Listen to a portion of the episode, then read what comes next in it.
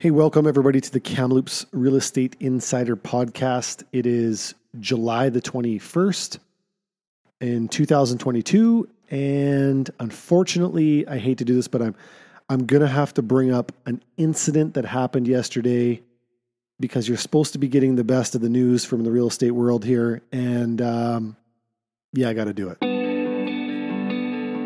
My name is Parker Bennett and I've spent the last 20 years helping people through the process of their largest single investment they may ever make their home. From building inspector to real estate agent, I've chalked up a number of great experiences and strategies for everything related to the home buying experience. This podcast is dedicated to anything and everything around the Kamloops real estate market. Welcome to the Kamloops Real Estate Insider Podcast.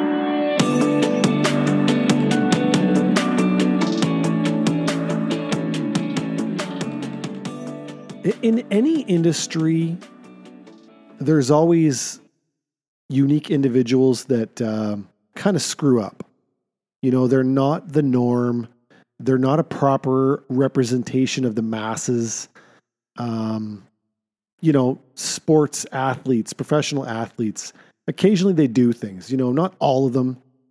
Um, no doubt politicians get a, a bad rap, and, and maybe for good reason, I don't know.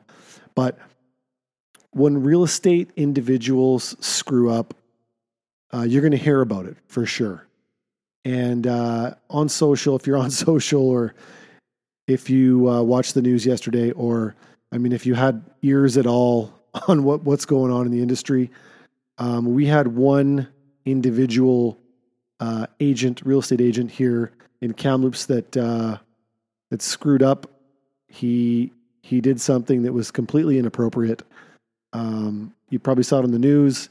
Took a swig out of a, a jug of milk, putting his mouth on the uh, the milk container in a pandemic, mind you, um, and slipped it back in while he was showing a house. You know, it wasn't even his clients, but inappropriate behavior, yes. Disgusting, yes. Um, an appropriate representation of real estate agents in our market? Absolutely not. And um, you know that that individual will be reprimanded. Uh, currently, he's been suspended here from our uh, local real estate brokerage, which will uh, prevent him from doing any business in the short term. I don't know what's going to happen on the long term. I'll keep you informed. Realistically, would rather not talk about it too much. It's disgusting, and uh, I feel like he will need to make amends somehow, some way. Um, but you know, the reason I bring it up is I don't want, I don't want, I don't want our industry to have this type of representation in social media. You know, the last thing we need is this kind of crap going on, uh, giving the industry a bad name, a lack of professionalism. Uh, it's definitely not a representation of the masses. I can 100% um, you know, back that claim up. Uh, but yeah, it was um, made the news. You know, like I don't want to say it went viral, but for Kamloops' version of uh, a TikTok video, yeah, there was a lot of folks commenting on it. So, um, gross. That's all I can say. Let's move on. Let's talk about something good. It feels like almost everywhere I go, and maybe you feel the same way. Everywhere you go right now in Kamloops, it seems like there's a help wanted sign you know, me and my wife uh, went for dinner at uh, Original Joe's up in the Rexall complex uh, earlier this week. And uh, one thing that I noticed is I pulled in, I parked in front of the Starbucks. The Starbucks had a help wanted sign. Um, then I looked over at the Korean barbecue place and it had a help wanted sign. Um, there was a piece of joint there, help wanted sign.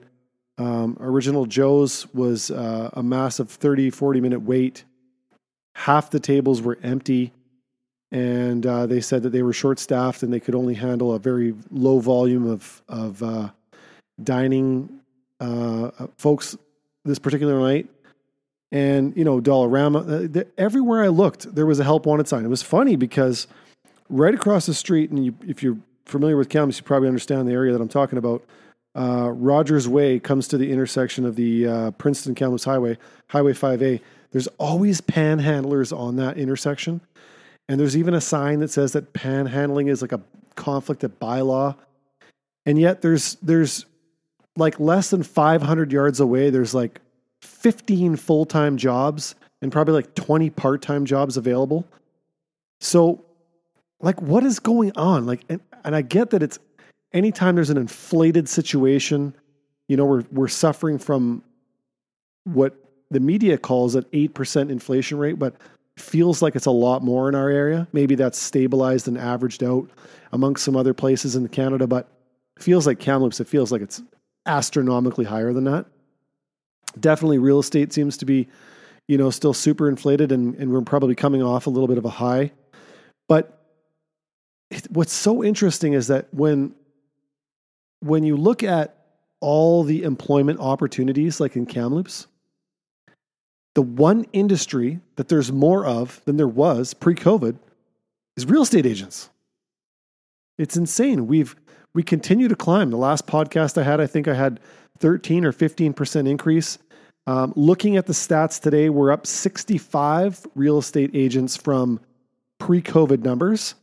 So we're sitting at a 21% increase in agents in our market since pre COVID. Like we're talking two years.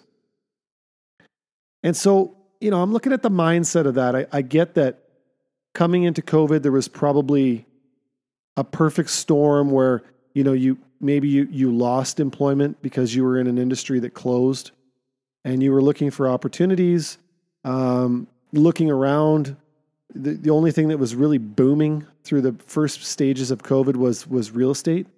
And that might have been just an easy solution to to go write the exam. Of course it takes i don't know now 8 9 10 12 months to to get your real estate license. And then by then you're you're in the industry and everybody's coming in at the same time. So I took a good look at the numbers statistically looking at how many sales how many ends happened uh, through the course of the last uh, 10 years. And, and like realistically going back to like 2016 the numbers were pretty static. You know, there wasn't a big change in how many sales happened in Kamloops yearly. Like it was somewhere in the area of 32 to 3,500 sales units sold um, each year. And when you once you get back further back, like 2015, 2014, then the numbers start to drop. But you got to remember, there was like we had a population boom in that era, and we also were building houses, townhouses, condos. I mean, the condo market has really boomed here in Kamloops, which is, you know, there's two, three hundred units that are getting erected each time a building goes up. Well, that's going to make a difference on how many sales happen. But realistically, like the number is pretty static. What's not static is the price, the sale price.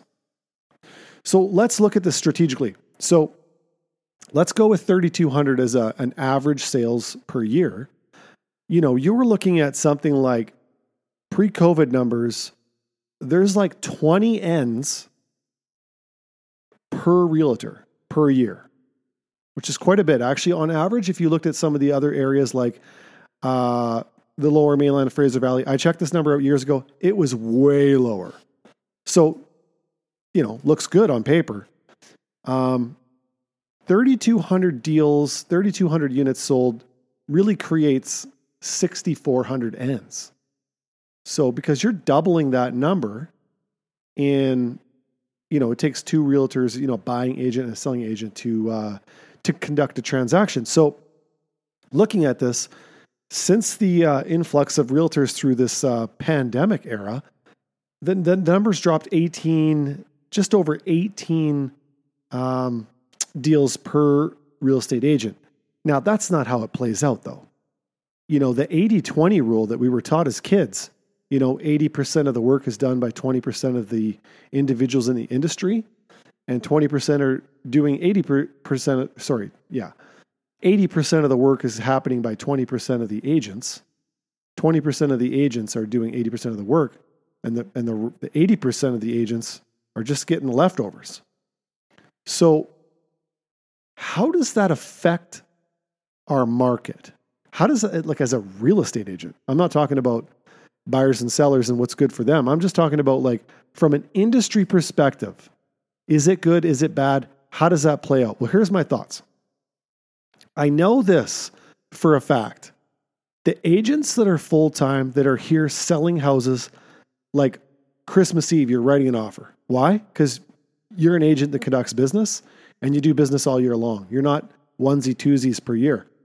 Those agents typically have systems, they typically have structured um, that help them with the process, meaning keeping it easy, keeping it a production line, keeping the, the system of selling and, and buying a house strategic. So you're not chaotic all the time. And these agents do, they, they might have a, they might have a limitation on how many deals they can do, but they'll never have a limitation on what the sale price is. So if you're an agent that can, can safely conduct five, ten deals a year, that's what you do. If the market gets saturated with uh, sales, you're you're probably going to only do one or two more deals. You really don't have the capacity if you don't have the systems, if you don't have the ma- marketing strategies, and you're just not really not set up to do more work. So the agents that are conducting 70 and 80 deals a year, they're still going to do 70 or 80 deals a year or or or 90 deals a year if their systems allow them to add that extra capacity when the market's booming. But we've just looked at the stats. The market is booming because the sale price has gone up, but the sales in general, overall units per year, have gone up marginally. Not enough to, you know, allow 65 more agents to do 60 deals each. So what's the outcome? I, I think the outcome is, you know, in any industry, it's just the same for anything if you come in with the right mindset and you got the right tools and you're willing to go get get get shit done, you're probably going to leap your bounds into the industry and you're going to be part of it. But there'll probably be a bit of a die off here, I suspect, seeing that the sales volume is dropping. Like just today, there was 7 new listings today, which typically on a daily in in this market I would expect, you know, a July time 25 new listings a day. And I would expect 20, 25 sales a day. We had five. We had five sales today. What we did have the most of today was we had 14 price reductions. So that's telling you that that 3200 3500 I don't know if we're going to hit those kind of sales volumes in 2022. We might. We might we might rebound. And I know we had a fantastic spring uh, you know, late winter was amazing. February seemed to be the peak. Um, so it'll be it'll be interesting to see where we play out. But do we have room for all these other agents? I don't know. I guess time will tell. But it's interesting that that you can't get employment in uh, you know like there's so much available employment right now. And it's not just the restaurants and dollar store market. It's I mean it's everywhere. Electricians are like, like short, short, short supply. Builders are short supply. Framers are short supply. I mean, these are the things that affect us in our industry. And um, real estate agents, hey, numbers are up. Got me thinking though. So we've got all these new agents in our market, and um, you know they hit the ground running. They they they they walk into this market thinking that what they've learned in their educational process to get in this industry should be enough to get them going. But I don't I don't know if that's really the case. I feel like this is the case in most industries, but when I was a, a home inspector, um, if you would have asked me what I wanted to be good at as a business owner, I would have said, I want to be good at selling home inspections. Because if I didn't sell them, I couldn't actually conduct them. So if you were a real, if you were a home inspector, sorry, and you were like, well, I want to be the, I want to be able to find the most deficiencies, you know, I want to be the private detective electrical. You know, I want to be able to be the king of termite fines. Well, that may be all and good, but if you suck at selling yourself, you don't get to conduct that business to anybody. So you're not really showing the world your capabilities. You're not really giving the marketplace your value. So the first thing you got to get good at is actually selling yourself and selling the actual home inspection so you can get the business. Then you can show them how great you are at being a, you know, private detective going through a structure of a building. The same is sort of true with with real estate. So I feel like selling selling yourself as an agent is probably one of the most important features you can have as a real estate agent coming in. Now, when you take your course, they're going to teach you ethics. They're going to teach you, you know, the legal significance of a contract. They're going to really hammer down the professionalism of a real estate agent, which, as we found out earlier today, is some of us don't get it, but whatever. Um, they're really going to hammer home avoiding conflict, what a fiduciary duty is, what the privacy laws entail. But they're not really going to educate you on how to negotiate. You're not going to learn people skills. You're not going to learn how to problem solve. You're not going to learn communication skills. You're not going to be able to articulate anything.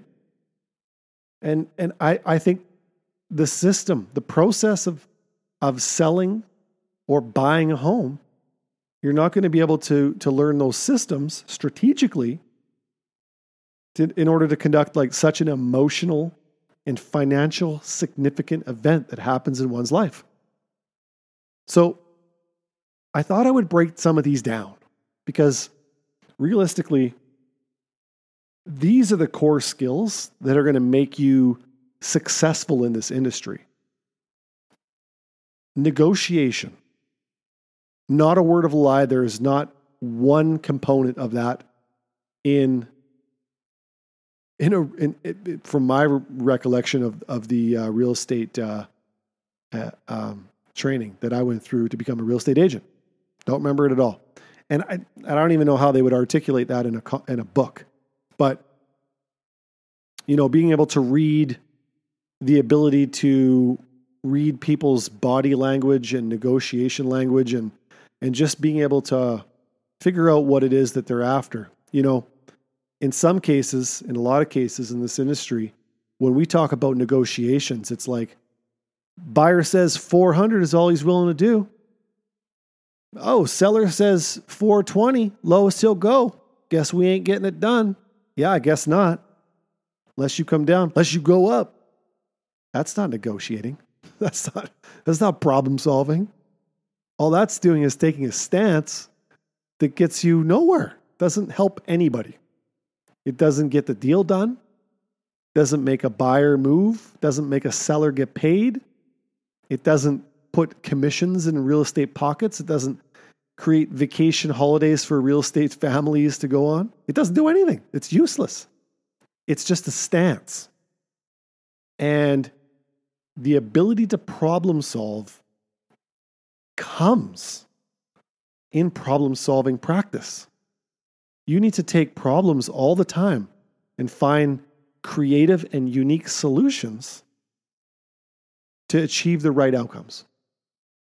And there's a lot of cases in this industry where realtors they avoid problems. That's that's the key of the game hey, there's a problem there. Well, I, you know, this this house will never work for you because you know doesn't have the right layout.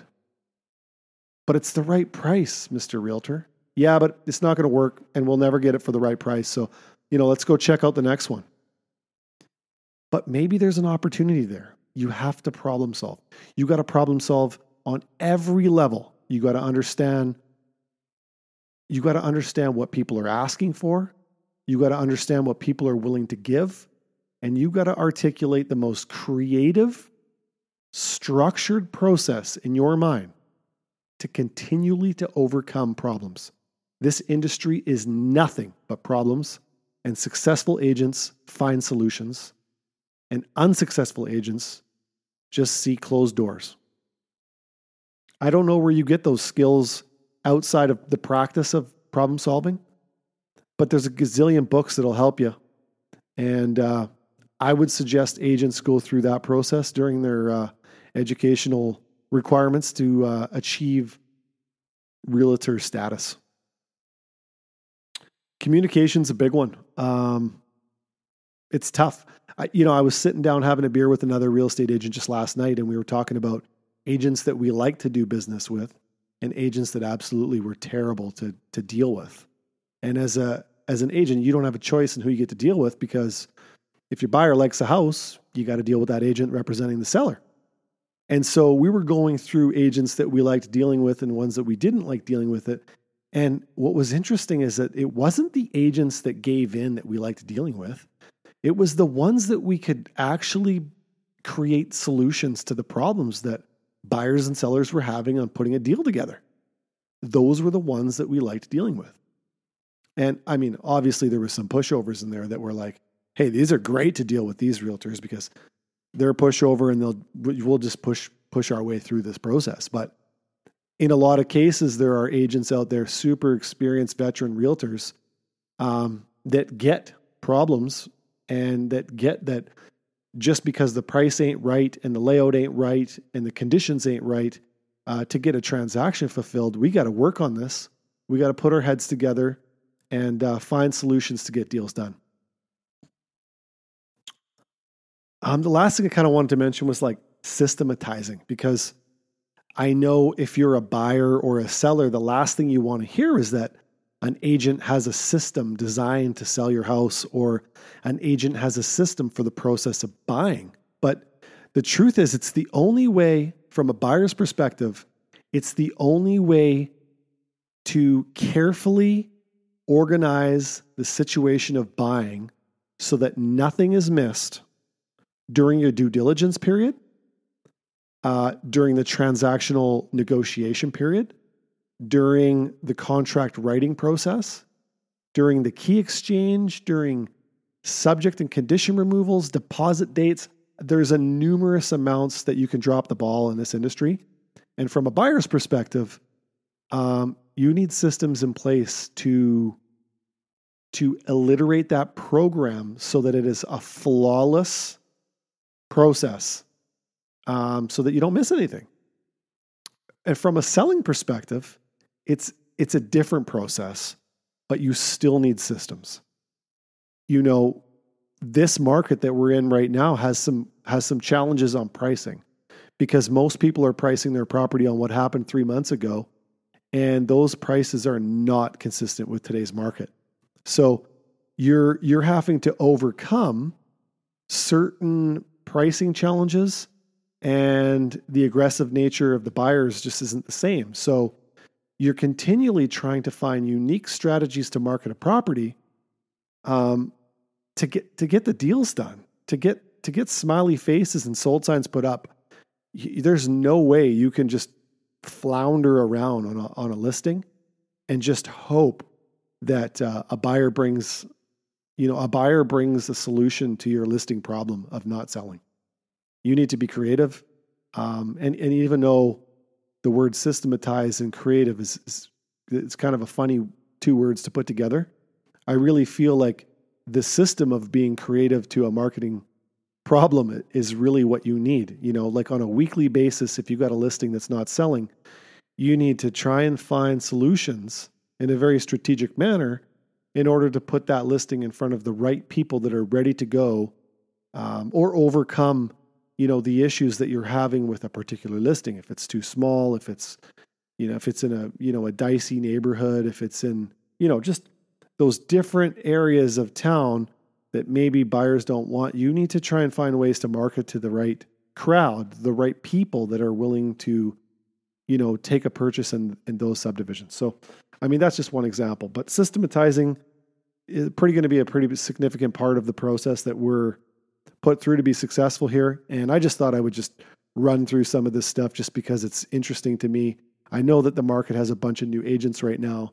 And um, yeah, if you're a buyer or a seller, you want, really want to make sure if you're pulling the trigger on an agent right now, do they have all the, you know, all the little knickknacks in their toolbox in order to be able to put together transactions in this market?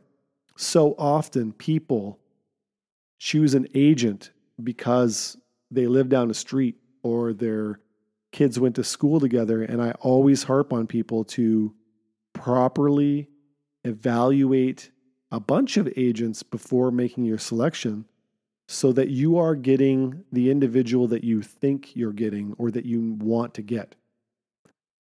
I, the, there's a pun here with which has happened yesterday on the news with the milk deal, but it's exactly the point. And on that note, I'm going to step away. You guys take care. I appreciate your ears for the last 24 minutes. And uh, next up, we're going to have some statistical data on what's going on because we got month end coming here, and there's there's stats to be uh, to be clarified on what's going on in the marketplace. Take care.